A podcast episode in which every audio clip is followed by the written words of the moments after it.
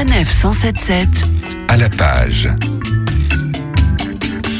La fin d'année approche à grands pas, période idéale pour se plonger dans un bon bouquin et pourquoi pas d'anticiper les cadeaux pour les fêtes. Et celui qui ne manque jamais d'idées en la matière, c'est Gérard Collard, bien sûr. Bonjour Gérard. Bonjour. Aujourd'hui, vous nous recommandez donc Marx dans le jardin de Darwin, un roman signé Ilona Yerger et paru aux éditions de Fallois. Alors ça c'est un bijou hein, parce que c'est un livre à la fois très littéraire, un, un livre de détente et un livre qui vous rend plus intelligent et plus cultivé. En fait, on est à Londres, à la fin du 19e siècle. Il y a deux personnages que tout le monde croit connaître, mais enfin, on connaît que le nom, Darwin et Marx. Alors, les deux, ils sont en fin de vie, hein, c'est clair. Euh, Marx, là, il est chez lui à Londres, il est pauvre, il a plus beaucoup d'argent. Engels va l'aider et va lui envoyer un médecin. Et Darwin, bah, c'est pareil, il est malade, mais alors lui, il n'est pas pauvre du tout, mais bon, il est en fin de vie aussi. Il a peur de mourir. Euh, et le médecin va faire le go-between entre les deux. Vous avez un Marx qui parle fort, euh, il n'est pas très agréable, enfin, il n'est pas très sympathique. Hein. Et puis, vous avez un Darwin qui doute de tout, qui fait des expériences sur les vers de terre. Sa femme et ses enfants sont absolument dégoûtés.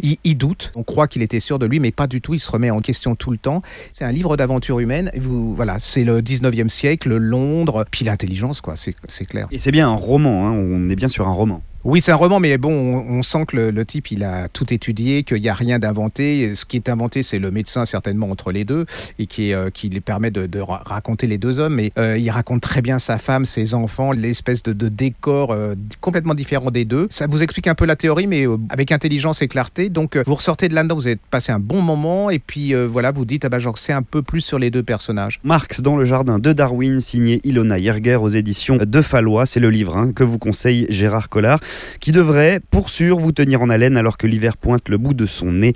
Merci Gérard et à très très vite sur Sanef 177 comme sur votre chaîne YouTube Griffe Noire TV. À bientôt.